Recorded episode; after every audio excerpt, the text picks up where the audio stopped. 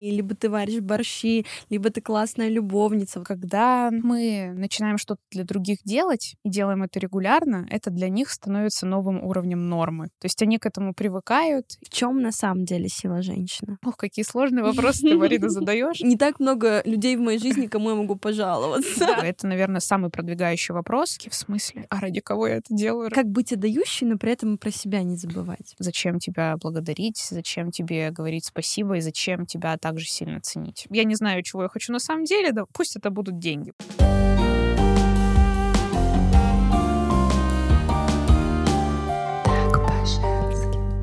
Всем привет, я Марина Якимова, вы смотрите мои авторские беседы «Так по-женски», и сегодня мы поговорим о том, кто такая современная женщина, как все успевать, как мы сами себя ограничиваем и где найти ресурсы для достижения собственных целей. У меня в гостях Анастасия Трофимова, бизнес-коуч, более 200 часов консультирования, более 2 миллиардов принесла компаниям, с которыми работала. Настя спускалась в шахту и любит истории о том, как ловит преступников. Настя, привет. Да, привет, Марина, очень рада видеть тебя. Снова. Второй раз мы встречаемся. И теперь еще выходим на Ютубе. Отлично. Давай начнем с того, что дадим вообще определение современной женщине. Да, мне кажется, современная женщина — это та женщина, перед которой нет никаких преград и препятствий, у которой куда больше возможностей, чем это было раньше.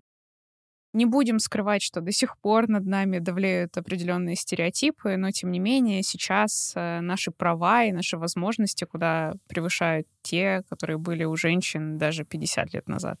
А с какими трудностями сталкивается современная женщина и почему? Мне кажется, что некоторые трудности, с которыми мы сейчас сталкиваемся, как раз рождены из э, наших новых прав, которые мы имеем.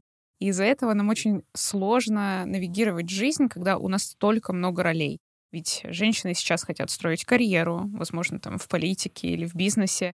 Им до сих пор важно быть хорошими матерями, женами. И вот это огромное количество ролей с которыми мы живем, в которые мы играем отчасти, мне кажется, и вызывает вот ту сложность с балансом между тем, что хочешь ты, что хочет твои, хотят твои близкие, что хочет твой бизнес и так далее. А как совмещать в себе эти роли? Потому что вот этот стереотип, что ты либо хорошая мама, либо ты строишь многомиллионные компании, либо ты варишь борщи, либо ты классная любовница. Вот как совмещать, как прийти к этому балансу?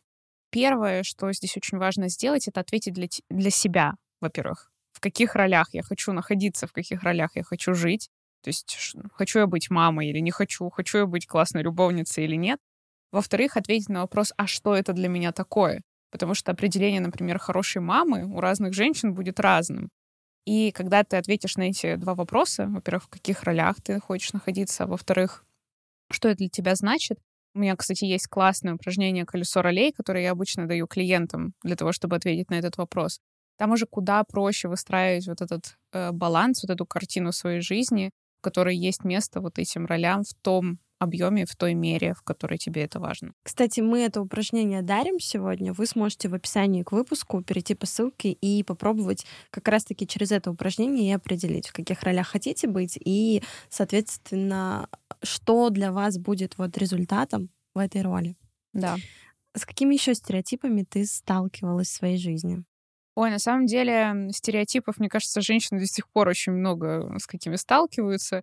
В частности, недавно видела шутку в интернете, что когда женщина за рулем водит, да, все говорят, вот, женщина за рулем, вообще никого не надо пускать, да, за руль. А потом, когда продают машину, говорят, водила аккуратная женщина, типа никаких непотертостей, ничего такого. Но лично я в своей карьере, я работала в промышленности и сталкивалась с весьма большим количеством стереотипов. В частности, у меня была ситуация, когда я делала проект вместе со службой безопасности, ну, хотя бы часть проекта была с ними связана, и они разговаривали не со мной, а с моим наставником-мужчиной. То есть я задавала вопрос, отвечали они ему. Это было, конечно, крайне странно, но я была стойкой и таки сделала так, чтобы они общались со мной в конце концов. Для них это было сложно, потому что я была молодым специалистом, и тут с такими сложными вопросами к ним приставала. Но так или иначе, потом мы даже подружились с этими людьми, что они перестали так ко мне относиться странно. У меня, кстати, вот ты сказала про вождение. У меня была история, когда я прилетела в Омск к родителям, и начинает говорить пилот, и я понимаю, что это женщина. И все, больше этой компании не летала. Вот стереотипы, да? Да. А вот э, как правильно понимать э, служение? Потому что многие сейчас говорят, что нужно быть отдающей, нужно постоянно, ну не то чтобы жертвовать, ну вот служить другим людям. Как быть отдающей, но при этом про себя не забывать? В английском есть такая фраза, я ее немножко вольно переведу. Она звучит как «нельзя наливать из пустой чашки». Смысл этой фразы в том, что если ты хочешь отдавать, у тебя должно быть что-то такое, что ты можешь отдавать как правило, это наш ресурс, как время, так и энергия. Потому что когда мы ну, вот, служим другим людям, если можно так выразиться, мы им э, даем свой вот этот ресурс, свою энергию. И до тех пор, пока для нас это дает энергию обратно, мы чувствуем себя лучше, более заряженными за счет того, что мы кому-то помогли, классно, все прекрасно. Но когда это служение начинает Э, давлеть над нашим э, чувством энергии, чувством удовлетворенности, когда мы чувствуем, что мы уже вот что-то здесь не так, да, что мы устаем, что нам не хватает чего-то вот для нас самих, все, в этот момент надо как-то, ну, не то что заканчивать, но хотя бы притормаживать и следить за тем, как ты себя чувствуешь в первую очередь. А где ты берешь этот ресурс? Я сейчас так скажу, что нет универсальной таблетки. Для каждого источники ресурса будут свои, но поделюсь своими я как бы, когда чувствую, что что-то идет, ну, как бы не так, я чувствую себя немножко подвыгоревшей, уставшей. А, здесь я пытаюсь понять, в каком плане у меня вот эта усталость накопилась. То есть это физическая усталость. Если так, то все просто. Идешь, спишь, не знаю, принимаешь ванну, идешь на массаж.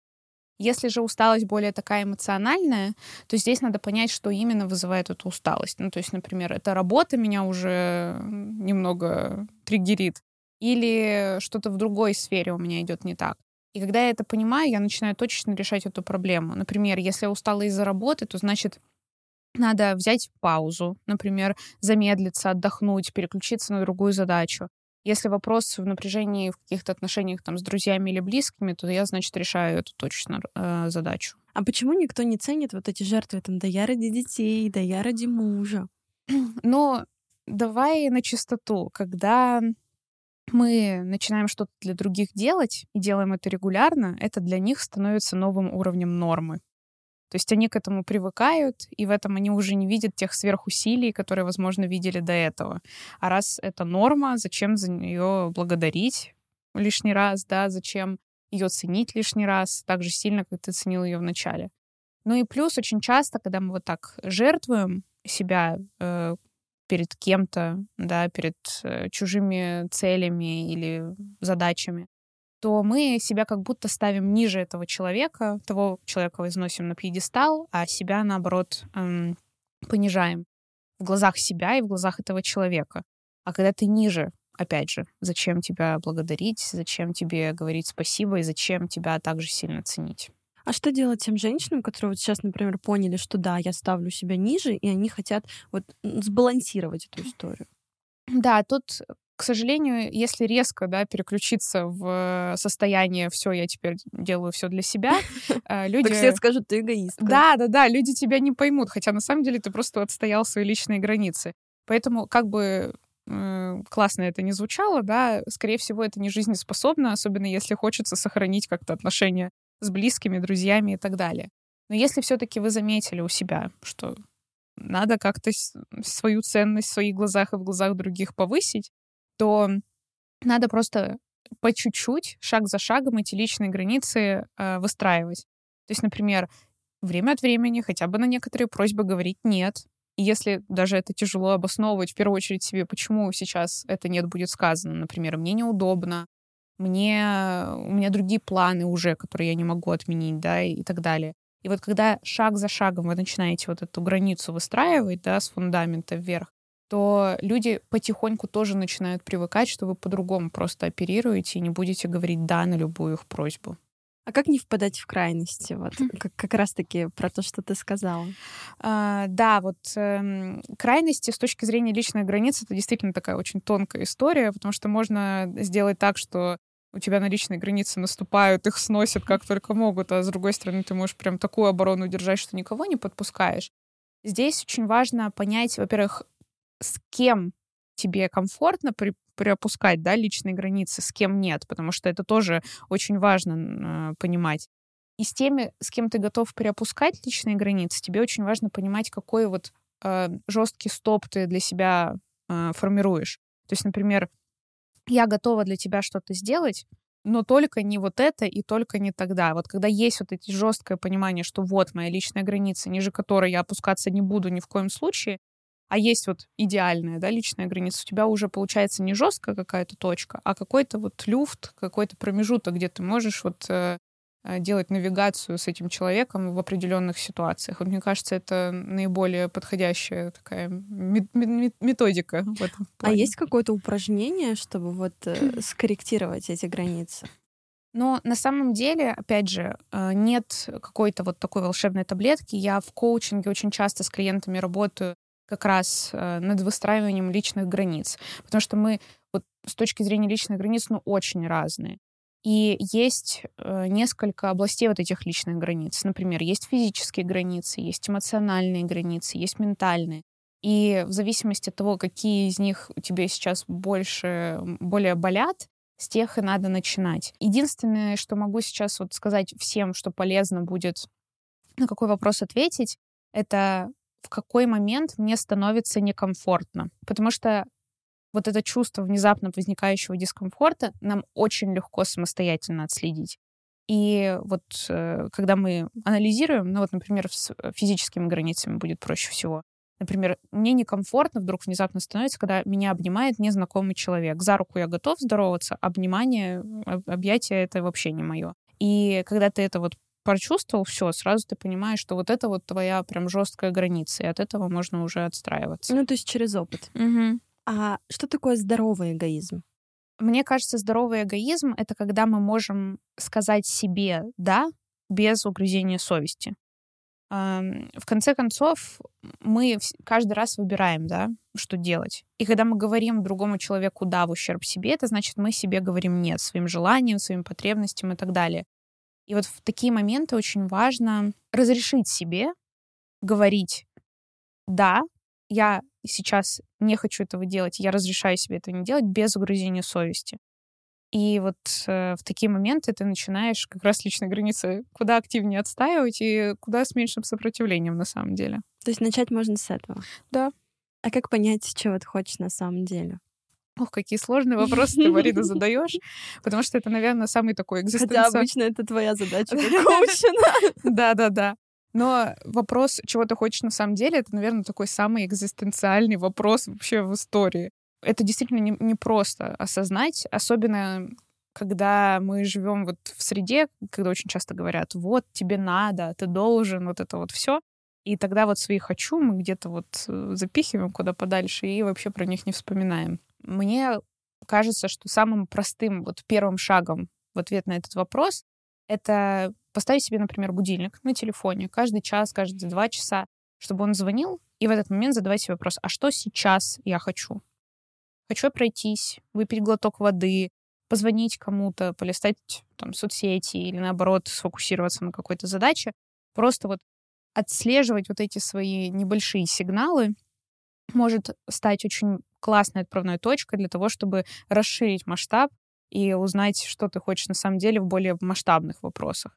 Но, как мы все понимаем, это требуется время для того, чтобы эти сигналы... Я вот, кстати, попробовала так сделать. И мне кажется, вот те, кто попробует, у них тоже этот вопрос возникнет. Ты в моменте, вот есть надо, когда ты спрашиваешь себя постоянно, чего я хочу, там ни разу нет вот из того, что надо сделать.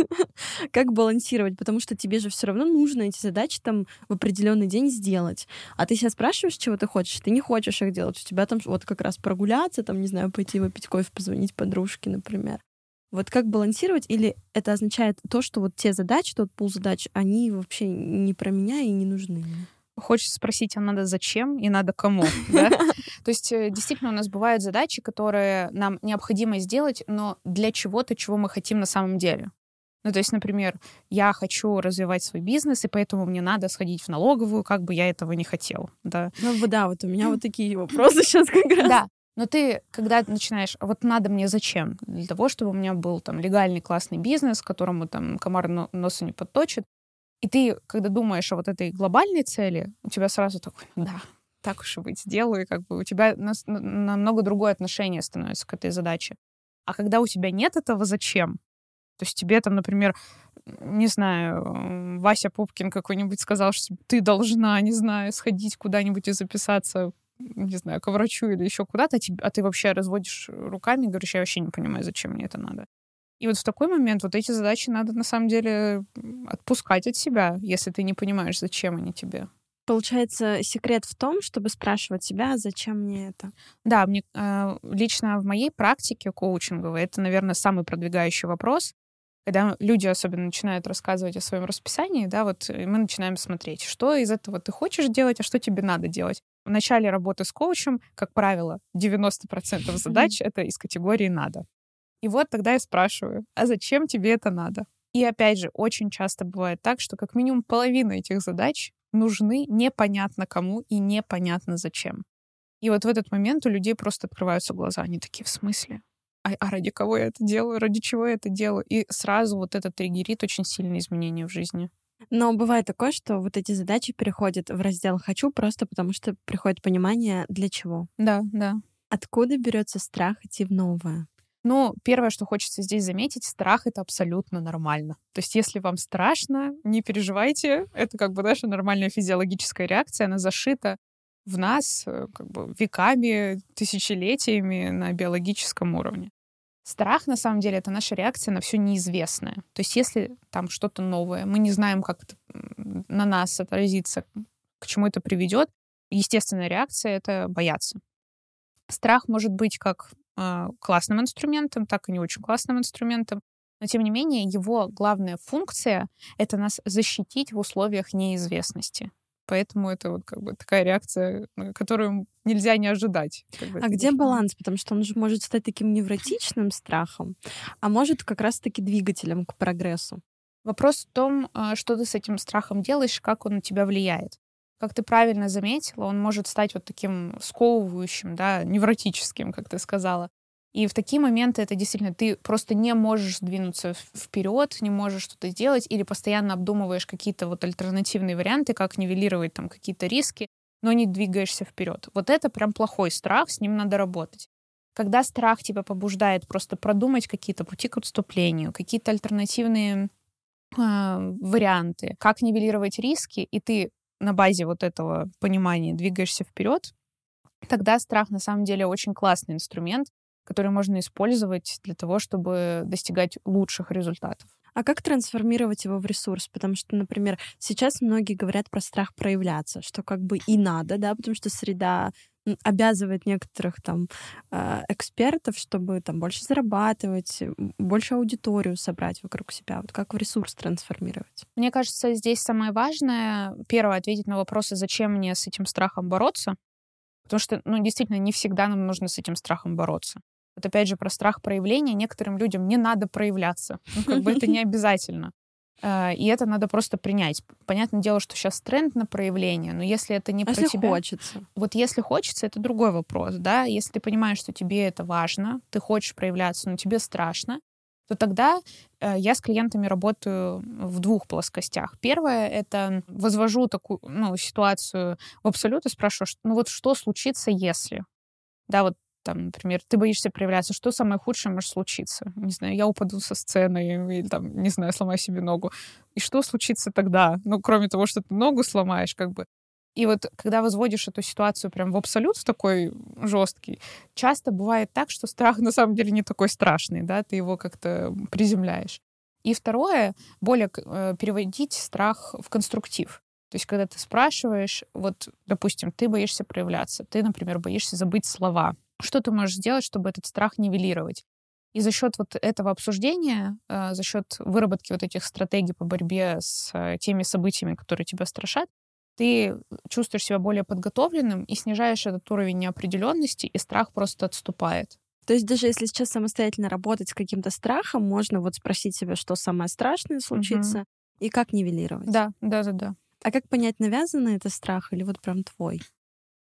А, как правило, ну вот наши страхи, они основываются на нашем прошлом опыте. То есть, например, мы, не знаю, когда-нибудь в детстве испугались паука, и с тех пор мы его боимся пауков, да? Паук здесь. Да, я, я, Мне я он поэтому, нравится. я поэтому и вспомнила. Вот, эм, как бы, и в такой момент, когда ты понимаешь, что это вот, эм, он основан на твоем прошлом опыте, ты понимаешь, что это, ну, как бы обоснованный страх, потому что ты уже с этим сталкивался, либо ты сталкивался с похожим событием, и сейчас боишься его там, эскалации, повторения и так далее.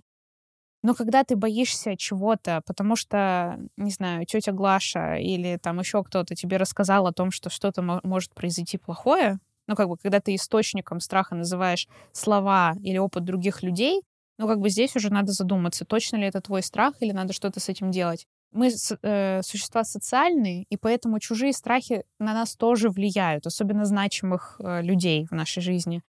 Поэтому тут очень тонкая, вот, знаешь, граница. И вот если это все-таки опыт другого человека, а не твой собственный, ну, как бы задумайся, пожалуйста, насколько тебе там надо с этим риском от- серьезно к нему относиться. Ну, то есть нужно как- каким-то уровнем осознанности обладать, чтобы себе объяснить, что это не твой страх. А, Конечно, да, и поэтому куда проще прорабатывать вот эти вот страхи и сомнения с помогающими практиками. Для этого мы, собственно, здесь и есть. Но и самостоятельно можно определенные вещи сделать для того, чтобы побороться с этим страхом. Ну, первое — это понять его источник. Вот я, например, боюсь, не знаю, а, выступлений. Почему, да? Кстати, очень хочется заметить, важно понять, что за страхами, как правило, стоят другие страхи. То есть мы боимся не просто там проявляться или выступлений, мы боимся чего-то другого. И страхи, как правило, лежат в трех основных категориях. Это страх нашего, нашей безопасности, то есть физической, например. Это страх э, социальный, что мы останемся, например, в одиночке или на нас будут как-то косо смотреть. И страх, который связан с нашим эго. То есть мы будем как-то себя не так чувствовать, сами будем себя гнобить. И, как правило, вот разматывая, чего я боюсь на самом деле, ты понимаешь, где лежит твой страх. Вот в частности, выступаем. Я боюсь, например, публичных выступлений. Чего ты боишься именно? Я боюсь забыть слова. Почему ты этого боишься? Я боюсь, что надо мной будут смеяться. Почему ты этого боишься? Я буду, ну, как бы на меня будут все показывать пальцем, я буду один вот в этой, в этой толпе. Вот где твой страх на самом деле зарыт. То есть базовых всего три. Ну, как правило, да. А вот кому идти за помощью? Все-таки к психологу или к коучу? Тут очень зависит от того, как ты любишь прорабатывать, ну, как тебе больше подходит прорабатывать твои вот эти сложности, в частности, страхи. И плюс, насколько серьезно страх влияет на твою жизнь. Если у тебя прям фобия какая-нибудь жесткая, которая не позволяет тебе хорошо и активно жить, психолог или даже психиатр — это единственный вариант, э, чтобы проработать эту историю. Потому что там вполне возможно, что нужны какие-то более глубокие практики или там, возможно, даже медикаментозное лечение в зависимости от того, насколько серьезно у тебя страх. Есть же люди, которые вообще боятся из дома выходить, то есть боятся толпы. Если же у тебя страх, э, который больше влияет на твое будущее, то есть достижение твоих целей, то есть ты поставил какую-то цель себе и не можешь ее достигнуть из-за какого-то сомнения, страха или установки, то тогда можно пойти к коучу, потому что здесь будет системная работа над достижением будущего, и здесь страх будет более качественно вплетаться в работу. Еще один стереотип — тащить все на себе, быть такой сильной. В чем на самом деле сила женщины? Ох, это честно признаюсь, что я сама иногда оперирую под таким девизом, потому что на самом деле нам очень часто сложно довериться кому-то, и очень сложно ждать от кого-то там помощи, поддержки, и легче доверять себе. Ну чем- так ты, когда ждешь, тебе говорят, ты в детской позиции. Да, но просто все равно ты можешь попросить помощи, как бы не ждать, но разделить эту ответственность, да, с кем-то. Но за счет вот э, того, что там, например, нас когда-то подводили или там еще какая-то такая история случилась, мы такие, все, я никому не доверяю, доверяю только себе, только я могу сделать все, что могу и так далее. Да, это очень большая проблема, женщины очень часто с ней сталкиваются, потому что, ну вот, э, как бы это даже, возможно, такая поколенческая травма, когда ну, женщины воспитывают там, детей сами, там, матери-одиночки и прочее, прочее. Ну, в общем, не будем в эту глубоко погружаться. Когда мы говорим вот про тащить на себе, это действительно не покрывает всю ту силу, которая есть у женщины. Потому что, да, женщина может быть офигенно устойчивой к э, разного рода вот турбулентностям. Женщины, на самом деле, более устойчивы к турбулентным временам, чем мужчины, например. Но сила женщины, на мой взгляд, это возможность быть разной в разных ситуациях. Да, иногда надо быть сильной, и ты включаешь в себя вот этот вот стержень, вот этот кремень, и ты идешь там на пролом. Но иногда ты можешь быть чуть-чуть там слабой, попросить помощи, потому что это для тебя более там выгодно и больше принесет результатов. То есть, например, иногда даже в работе у меня бывало, вот я говорю, работал на производствах, мужчинам очень нравилось ну, вот, объяснять слабой девушке о каких-то там технических вещах. И мне иногда вот было легче сказать, я вообще не понимаю, без тебя я не разберусь. И сила в этом. Да, потому что ты понимаешь, что только такая стратегия поведения приведет тебя к тому результату, который ты перед собой ставишь. Вот эта гибкость в разных ролях, в разных моделях поведения, мне кажется, вот э, она является такой самой большой э, силой женщин. Почему женщинам легче достигать финансовых целей? Это, кстати, очень интересная очень интересный вопрос. Я тут недавно читала исследование, что действительно у женщин часто бывают куда более эффективные там, стратегии финансовые, инвестиционные. И там ученые говорят о том, что женщины, во-первых, более практичные в своих а, финансовых целях. То есть они зарабатывают ради какой-то цели, у них есть четкое понимание, на что они потратят эти деньги. И как следствие вот этой практичности, они куда меньше рискуют, потому что они понимают, что на кону. Это не просто какие-то нолики, да, на банковском счету. Это там, не знаю, квартира, колледж. машина. Машина, колледж детей, еще что-то в этом духе. Они меньше рискуют, и плюс четче смотрят на сигналы рынка. Они более трезво их оценивают и проявляют гибкость тогда, когда она нужна. Но когда там, например, есть какой-то вброс, да, что типа там высок, высокий риск, высокий доход и так далее, мужчины более склонны туда идти, а женщины такие, я, пожалуй, подожду, посмотрю. И вот это вот отсутствие риска здесь включается. И в итоге э, накопительным методом, если смотреть, да, мужчины могут быть в отдельных сделках более эффективны, чем женщины, да, бесспорно, потому что они больше рискуют. Но накопительные женщины показывают более хорошие результаты. А в чем отличие женского достигаторства от мужского? Ну вот мне как раз кажется, что это вот вопрос практичности. Часто замечаю, что мужчины больше склонны к тому, чтобы достигнуть чего-то просто потому что. Потому что модно, потому что у друга также, ну, то есть по каким-то таким причинам. Типа эго потешить. Ну да. А женщины чаще более склонны достигать каких-то результатов зачем-то. То есть они понимают, зачем им эти результаты нужны. Опять же, я не хочу здесь говорить о том, что все мужчины действуют так и все женщины действуют так, но, по крайней мере, на моем опыте работы с клиентами очень часто бывает, что мужчины вот такую долгосрочную стратегию, вот это вот зачем, не та, имеют не такую сильную, как женщины, например. А как ставить цели по-женски? Ну, честно, мне кажется, что нет какой-то вот сильной гендерной разницы между тем, как ставишь э, цели женщины и мужчины. И для женщин, и для мужчин работают такие методики постановки цели, как SMART, я думаю, многие слышали, или OKR. Это когда мы ставим большую цель, такую вдохновляющую, и ставим задачи по движению к этой цели, не обязательно достижению. Но есть один момент, про который я, мне здесь хочется сказать, это то, что женщинам очень важно при постановке целей не забывать ставить себя в центр Вселенной, если можно так сказать. Мужчины больше склонны ставить цели, исходя из своих желаний и своей потребности. Женщины при постановке цели очень часто ориентируются на детей, мужей, родных, мам, пап и так далее. И как следствие, а, они могут ставить цели не свои, а для кого-то другого. И вот здесь, мне кажется, самый такой большой фокус внимания. Пожалуйста, удостоверьтесь, что цели, которые вы ставите, они не только для кого-то еще, а для вас в том числе. Какой вопрос поможет вот убедиться, что это точно моя цель, что я ее для себя делаю? А, основа вопрос «зачем?». То есть зачем я ее себе ставлю, ради чего, и вот поразмышлять на этот счет, потому что очень часто на, ответ на этот вопрос будет звучать как, ну, либо я должна, должна зачем, опять же, а, или это, ну, это нужно, потому что, не знаю, мама сказала, или там сын важный и так далее. И вот здесь уже нужно задавать себе вопрос, а, а я тут где? А для меня это как? Для меня это хорошо или не очень? Есть такая, такое классное упражнение, оно звучит изначально как «пять почему», но в коучинге слово «почему» не очень жалуют, потому что оно заставляет оправдываться будто бы. Я поэтому переформулировала его как «пять зачем». То есть когда вы ставите, например, себе цель, а, задавайте себе пять раз вопрос «Зачем?». То есть, например, я хочу похудеть, а зачем? Я хочу, там, не знаю, красиво выглядеть, а зачем? То есть, когда вы добираетесь таким образом до вашей ключевой вот этой задачи, там реально очень часто бывает, что эта цель вообще не ваша, она навязана кем-то, и вы начинаете на нее смотреть так косо, и а, действительно мне надо к ней двигаться или нет. Вот многие, отвечая на этот вопрос, а, говорят про то, что отличие в состоянии. Вот какую роль играет женское состояние в достижении цели? Ой, мне кажется, для женщин вообще их состояние, их ресурс, их энергия играет куда более существенную роль, чем даже для мужчин. А, мужчины куда более в этом плане устойчивые, что ли.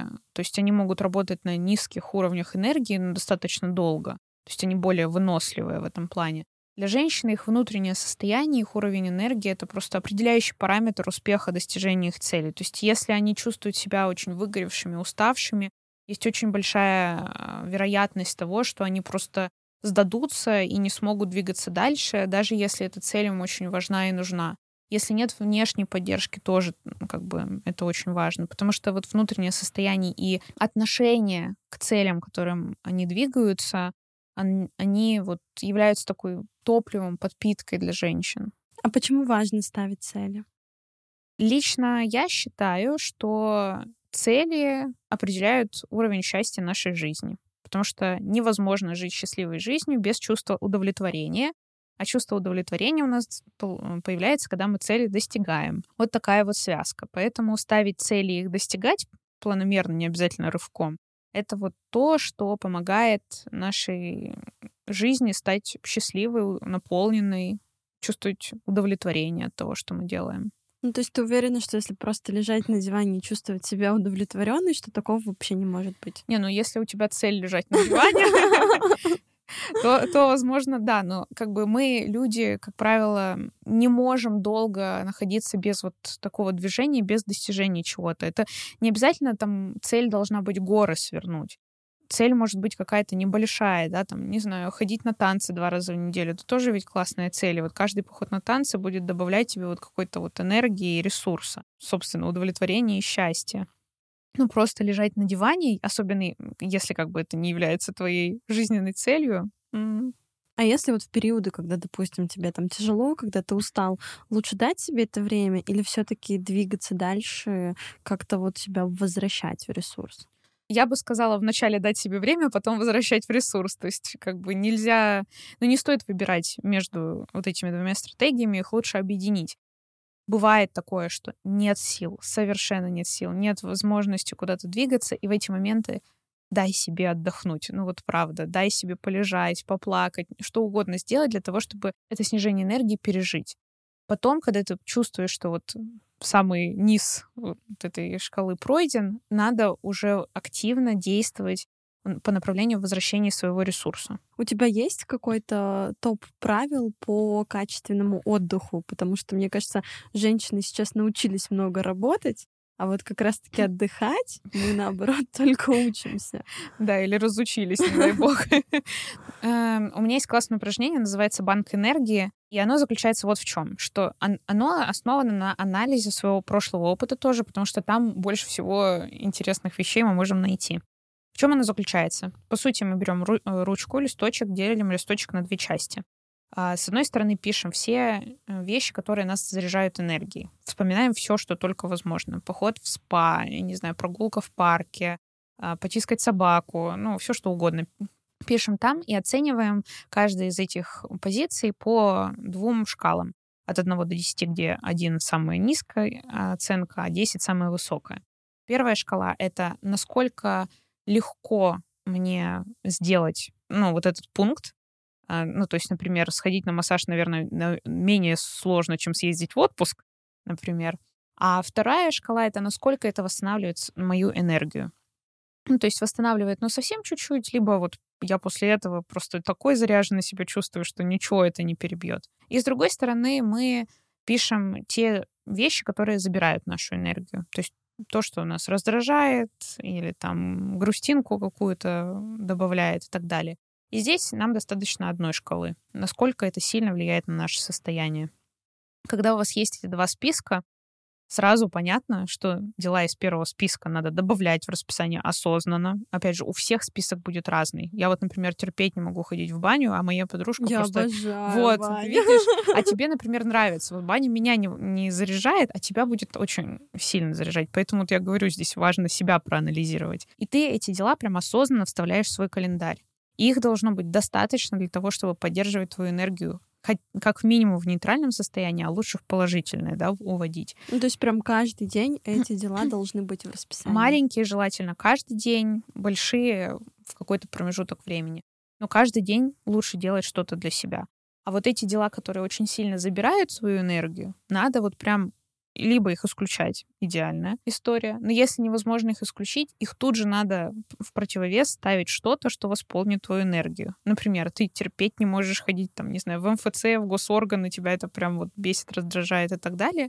И ты понимаешь, что вот это прям минус 10 к настроению, что я могу сделать, чтобы как-то его восполнить? Например, каждый раз... Потом как- в баню Да, сразу. каждый раз в баню схожу сразу после того, как схожу, там, не знаю, в МФЦ. Уже повеселей будет. Да. То есть, получается, нужно прийти к балансу, что у тебя вот в в дне твоем есть э, и задачи, которые забирают и добавляют энергию. Ну, которые забирают, можно в идеале бы, конечно, вообще исключить, но мы все понимаем, что это вряд ли возможно.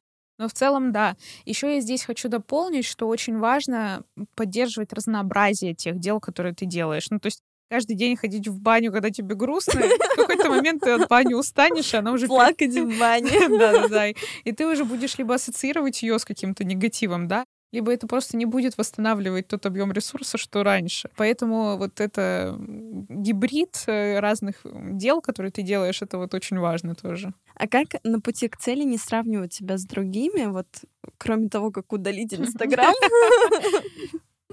Ну смотри, мы существа социальные, и мы не можем убрать сравнение из нашей жизни вообще, в принципе. Это заложено нашей природой. Вопрос в том, хорошее это сравнение или нет. Слышала ее у кого-то амери- американского какого-то психолога. Но, короче, смысл в том, что нельзя сравнивать свою точку А с чужой точкой Б. То есть, если ты только начал бегать, не надо сравнивать себя с олимпийским чемпионом, который там пробежку там три раза в день совершает, а не три раза в неделю. Когда мы адекватное вот это сравнение выбираем для себя, это на самом деле может быть очень поддерживающей историей. И второй нюанс — это то, зачем мы себя сравниваем. То есть если мы сравниваем себя с точки зрения того, что какой я плохой, я там мало бегаю, плохо бегаю, медленно бегаю, и вот это вот все, это нам не добавляет ни ресурса, ни энергии, это больше вот забирает от нас. Если же мы сравниваем себя из разряда, блин, какой он классный, что мне можно сделать, чтобы стать хотя бы чуть-чуть похожим на него, ты уже слышишь вот в этой формулировке куда больше ресурсности, которые ты можешь взять, куда больше идей, которые ты можешь взять для того, чтобы улучшать себя. Я слышала, что вот как раз-таки внутренняя опора помогает женщинам ответить на все вот эти вопросы, составить график, да, где ты и отдыхаешь, и работаешь, быть в этом балансе. Но мало кто дает определение, вот что такое внутренняя опора. А, Лично для меня внутренняя опора — это наша готовность а, двигаться вперед, вне зависимости от того, что происходит там с нами или вовне. Мне нравится такая метафора, что вот ты можешь быть там каким-нибудь, не знаю, вот камнем, да, который вот время от времени вот вода и ветер стачивают, и в итоге камень разрушается. А можешь быть бамбуком, который, да, склоняется на ветру, но все равно продолжает расти. Вот мне больше нравится быть таким бамбуком метафоричным, когда, да, всякое бывает в жизни, бывает и снижение энергии, бывают какие-то проблемы, но когда ты раз за разом продолжаешь расти, восстанавливаешься и продолжаешь двигаться вперед, вот это внутренняя опора. Когда есть вот такие вот внутренняя поддержка себя для достижения новых целей. У тебя есть какой-то план, вот как расти, когда кризис? Вот ты сказала, да, в сложности, в трудный момент. Когда кризис, а, надо, во-первых, понять, что, что за кризис. Ну, то есть понять, где болит, в чем проблема. Потому что с разными проблемами ты по-разному а, справляешься, да. Но когда тебе, например, эмоционально сложно, это те кризисы, которые сейчас, мне кажется, куда чаще возникают, особенно с учетом турбулентности мира, когда надо резко, быстро менять э, направление движения, стратегии своей жизни. В такие моменты лично я э, советую моим клиентам, во-первых, замедлиться, реально вот взять паузу, выдохнуть и подумать, потому что мы очень часто в такие моменты действуем по инерции, да, и это больше может нас эм, в дно нашей энергии скатить. А когда ты вот там замедляешься и задаешь себе вопрос, так, что происходит, что мне надо делать, это позволяет тебе обрести вот эту опору под ногами и вообще понять, от чего ты отталкиваешься. Второе очень важное — это всегда знать себе цену. Когда ты, вот, вне зависимости от того, что происходит в мире, знаешь, в чем ты хорош, какие дела тебе даются легко, где твои таланты, э, какой ты человек, в такие моменты тебе куда проще, вот, ну, как феникс восставать из пепла, потому что ты знаешь про себя то, что должен знать, и ты знаешь, как это использовать, даже если что-то поменялось. Вот, кстати, еще один стереотип. Э, сейчас вот ты сказала как раз-таки про эмоциональные кризисы, что они чаще проявляются. И вот э, близкие, допустим, могут говорить, ну что ты страдаешь, что кто-то умер, что ли? Ты, ты не можешь быть грустным, потому что у тебя все хорошо. О, да. Вот где искать поддержку, когда такая ситуация? Ну, откровенности ради, просто и нашим родителям в такие моменты не разрешали грустить и говорили то же самое, поэтому они научены этому. И, ну, как бы, самым экологичным, но долгим способом будет это объяснять, разговаривать с родными, что ну, как бы не обязательно иметь такую прям критичное событие для того, чтобы обосновать свою грусть. Иногда мы можем грустить и по каким-то мелочам, и это нормально. Во-вторых, самое главное себе в первую очередь разрешать чувствовать эти эмоции ну, нет ничего страшного в том, что ты грустишь из-за того, что, я не знаю, в сериале твой любимый актер решил покинуть сериал, и там в конце сезона он там больше не вернется. Ну, у меня, кстати, есть такое вот, если открытая концовка, я потом живу и постоянно думаю, а что вот там случилось дальше? Да, незакрытые гештальты, они так на нас влияют, да, это правда. Ну, то есть, когда ты себе разрешаешь и вот не чувствуешь сам, ну, сама внутренне вот это чувство неловкости из-за вот этих своих эмоций, в принципе, становится почти все равно, что думают другие. Но вот здесь действительно самым простым, но, но в то же время очень долгим методом это будет просто разговаривать с родными, говорить, слушай, вот мне сейчас грустно, я понимаю, что ты, возможно, не поймешь причину, просто прими, что мне сейчас грустно. Если тебе легче, думай, что у меня умер, не знаю, кот, которого я любила, и поэтому я грущу сейчас. И, и просто поддержи меня. Тут еще, вот, кстати, очень важный такой момент. Когда ты грустишь или когда кто-то другой у тебя грустит, мы очень часто чувствуем себя неловко. Что ж делать-то? Ну, как бы, вот да. особенно, когда кто-то другой грустит. Вот как поддерживать да. людей? Самым, ну, таким экологичным способом будет спросить, как я могу тебя сейчас поддержать? Это вот прям, я в коучинге тоже постоянно, вот клиент сидит, задумался или там загрустил, иногда бывает и плачет, они на сессиях, да, и вот самым простым вопросом будет, как я могу сейчас тебя поддержать, что я могу для тебя сделать. Это дает человеку чувство контроля, что не просто ты там решил, что его надо обнять или там еще что-то. И даже если человек говорит «не знаю», ну или там еще что-то, с ним важно просто побыть. Ну, то есть не обязательно там давать советы, вот это вот прям мы очень любим сразу в плоскость советов, да, да. идти. Не обязательно давать советы, это не всегда обязательно. Иногда даже лучше сказать, вот э, сейчас у меня состояние, мне не нужен совет, мне нужно, чтобы ты меня выслушал. И я, на самом деле, завожу себе сейчас привычку, не всегда получается, но я работаю над этим, когда человеку там, моему близкому грустно или там еще что-то, я спрашиваю, ты сейчас вот что от меня ждешь? Я могу тебя выслушать, могу дать тебе советы, тебе что от меня важно сейчас? Просто поддержка или как бы уже решение какое-то, ты готов на решение перейти? И часто человек говорит, нет, слушай, я хочу просто, чтобы ты выслушал, как я поною. Пожалуйста, я все уши. Я как бы, я готова просто послушать, заткнуться и дать человеку то, что ему надо на самом деле. Ему сейчас не нужны мои советы, он будет скорее беситься от них. Мне так это откликается, потому что мы с мамой вот как раз-таки пришли к тому, у нее всегда была вот стратегия если я жалуюсь на что-то, то нужно сразу помочь, нужно сразу решить этот вопрос. Я ей говорю, мам, вот просто можно я поною, можно ты, ты не так много людей в моей жизни, кому я могу пожаловаться. Да, да, да.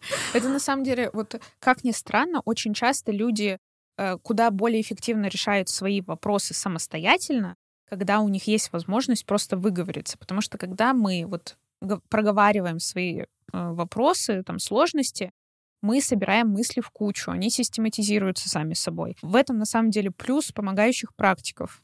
Да, ты плачешь этому человеку, но, тем не менее, он тебя слушает, он систематизирует твои мысли, а ты потом такой, Эврика, я теперь знаю, что надо делать. Человек не дал тебе ни одного совета, он просто тебя выслушал и, под, и систематизировал все то, что ты говорил. Все, вопрос решен, просто потому что он был озвучен вслух. Мы заявили тему как женская реализация, и а, многие женщины сейчас находятся вот в этой гонке за большими деньгами. Что за этим стоит? И как вообще понять, надо тебе это или не надо? большие деньги, ну, как бы и женщины, и мужчины, на самом деле, мне кажется, в современном мире за этим гонятся прям очень активно. И мне кажется, вот, ну, вот мы гонимся за богатством по одной из трех причин. Первая, самая такая простая, богатство — это безопасность. Ну, то есть, когда у тебя есть деньги, ты можешь не беспокоиться о том, что ты останешься на улице, что тебе нечего будет есть и так далее. Вторая причина — это потому что деньги — это легкое мерило успеха. То есть у меня больше денег, чем у там, другого человека, значит, я более успешный, чем он. Ну, как бы... То есть про эго, да? Да.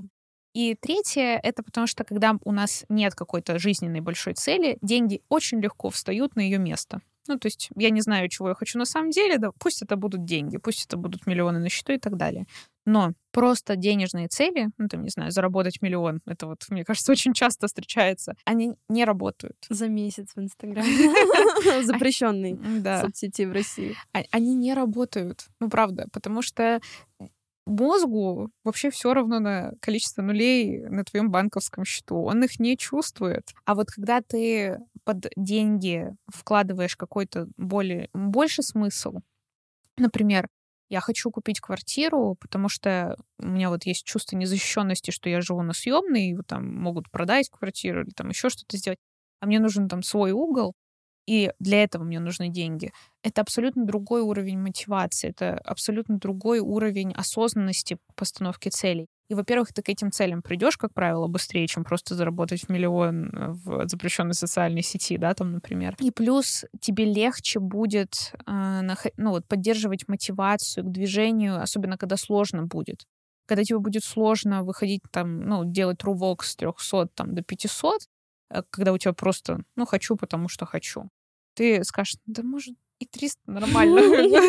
Что мне тут?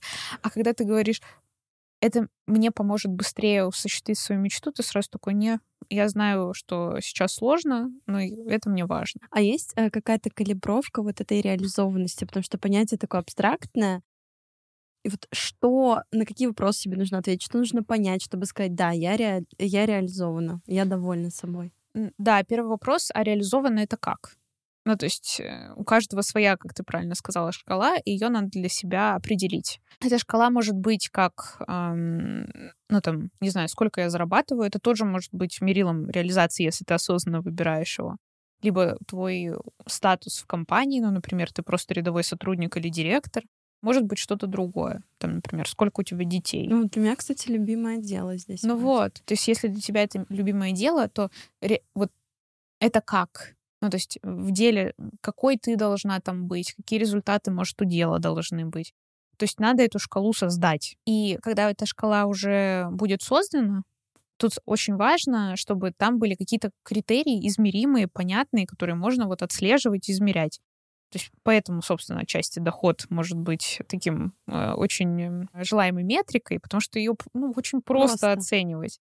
Но тем не менее, там, например, количество подписчиков, количество клиентов, количество кейсов, количество часов, которые я работаю, что оно должно быть не вверх, а вниз стремиться и так далее. Ну, всякое может быть вот это мерило. Как только ты его выберешь, тебе намного проще будет оценивать свой прогресс. Ты сразу понимаешь, так, это, на это на метрику влияет? Не влияет, не буду этого делать. А это влияет, влияет сильно, все, это первый приоритет мой. Классно, у меня сейчас прям инсайт. И еще, мне кажется, вот эта история помогает справиться со страхом неизвестности. Да. Что у тебя приходит понимание, как это может быть. Я вообще как финансист, ну, как бы я, вправду, помимо коучинга, я и финансами занимаюсь, и мне очень импонирует идея оцифровывать э, жизнь, вот, оцифровывать жизненные стратегии. Понятное дело, что не все поддается оцифровке. Уровень отношений там с э, близкими, наверное, немножко тяжело... Ну немножко тяжело померить, но все равно есть какие-то вещи, которые ты понимаешь, что ты можешь эм, оцифровать, которые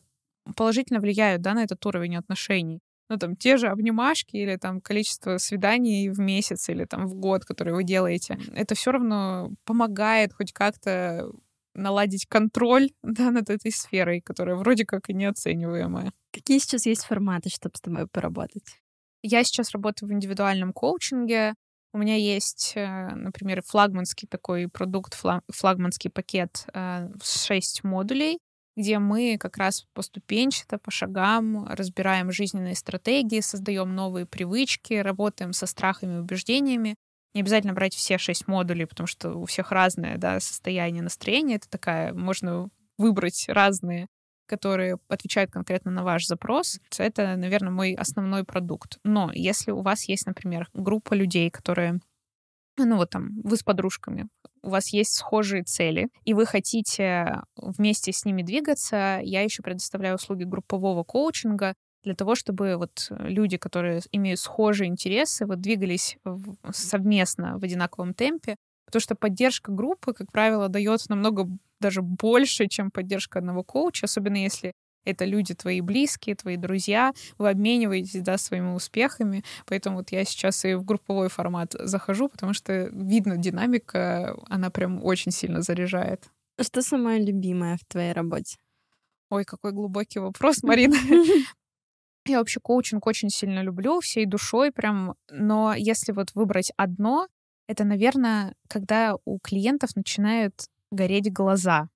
То есть очень часто бывает, что они приходят, особенно в начале да, работы, такие загруженные, вот, у меня там что-то не выходит, или я не знаю, куда я двигаюсь, я не понимаю, кто я, о чем я и зачем я вообще. То есть иногда такие экзистенциальные вопросы приходят. И потом, когда вы шаг за шагом, слой за слоем начинаете вот это разбирать, и потом у клиента там, случается инсайт или какой-то сильный сдвиг, или что-то получается. И вот он приходит и говорит, Настя, ты не представляешь, я понял или поняла. Вот в этот момент я, наверное, чувствую максимальный уровень счастья. Здорово. Прям сопричастный себя, да, к этим да. изменениям. А, у меня есть традиция, что каждый выпуск заканчивается вопросом от гостя вопросом, который наши зрители, слушатели могут э, себе задавать каждый день, чтобы узнавать себя ближе. Вот сегодня у нас вопрос от коуча будет. Э, если позволишь, я задам два вопроса, но они в связке очень хорошо работают. Давай, мы любим такое. Первый вопрос — это что я хочу? Ну, это вот такой глобальный вопрос, но его, если уж не каждый день, но хотя бы там раз в месяц стоит задавать, потому что надо калиброваться, надо узнавать, что-то поменялось во мне, ничего не поменялось, что вообще происходит. И второй вопрос к этому же, его можно задавать и нужно задавать каждый день, это что я могу сделать сегодня, чтобы сделать шаг по направлению к тому, чего я хочу. Это помогает ориентировать свои дела, свои действия к той цели, которую вы перед собой ставите, и помогает маленькими шагами продвигаться к цели быстрее. Не знаю, слышала ли ты про сказку вот про зайца и черепаху, а, когда там черепаха с зайцем решили, ну, по, по сути, устроить э, гонку, кто быстрее придет к финишу. Разумеется, заяц-то быстрый, он там прилег вздремнуть и проспал. А черепаха в этот момент дошла до финиша первая. И вот мне кажется, ценность этой сказки как раз то, что ты маленькими шагами куда быстрее выиграешь вот эту свою гонку к твоим целям. И вот когда каждый день ты задаешь, что я такого могу сделать сегодня, какой маленький шаг, возможно, я могу сделать сегодня, не обязательно ведь грандиозный, можно что-то маленькое сделать, ты в итоге придешь к цели быстрее. Мне вот стало интересно как раз-таки, как бороться с вот этим «хочу все и сразу». Потому что, мне кажется, распространенная история сейчас. А, да, хочу все и сразу. Это такая наша большая проблема, особенно когда вокруг, да, ставят цели себе там на 24 год или там еще как-то и ставят 80 я, кстати, тысяч. еще не написала ничего себе. 80 тысяч целей, да, я хочу сразу все. Здесь надо прям жестко отсекать и приоритизировать. Вот, допустим, у вас э, там 80 этих целей на год. Хорошо, какие две, максимум три самые приоритетные? И вот на эти две-три вы обращаете максимальное внимание, вы максимально в них вкладываетесь, а все остальное, если останется время и ресурс. Вот так вы сможете как бы реально продвигаться, потому что если фокус внимания размыт, вы ни к чему не придете реально. Сегодня мы еще дарим подарки. А, это упражнение кольцо ролей, про которое мы уже сказали, где можно себя понять лучше. Это мини-курс «Амбициозные и счастливые». Там тоже видеоуроки, упражнения. Вот расскажи, что в курсе.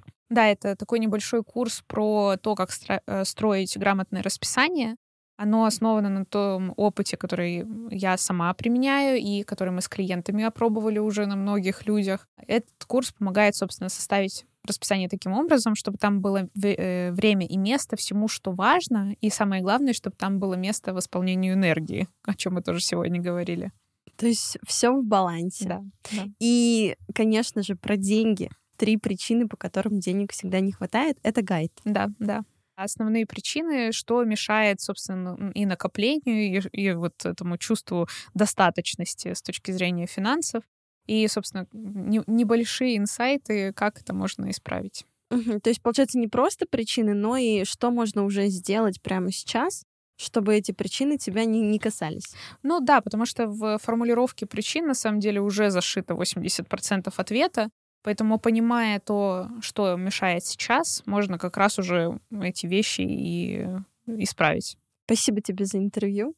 Да, Марин, тебе спасибо. Вы можете нас послушать на Apple Podcast, Яндекс Музыки, ВК подкастах и Google подкастах. Теперь еще мы на Ютубе. Ставьте пальчики вверх, лайки, оставляйте комментарии. И я благодарю вас за такой э, весомый для меня отклик с первого ролика. Мы уже набрали 3000 просмотров и 557 подписчиков, что тоже немало за такое короткое время. Вау-вау. Вот.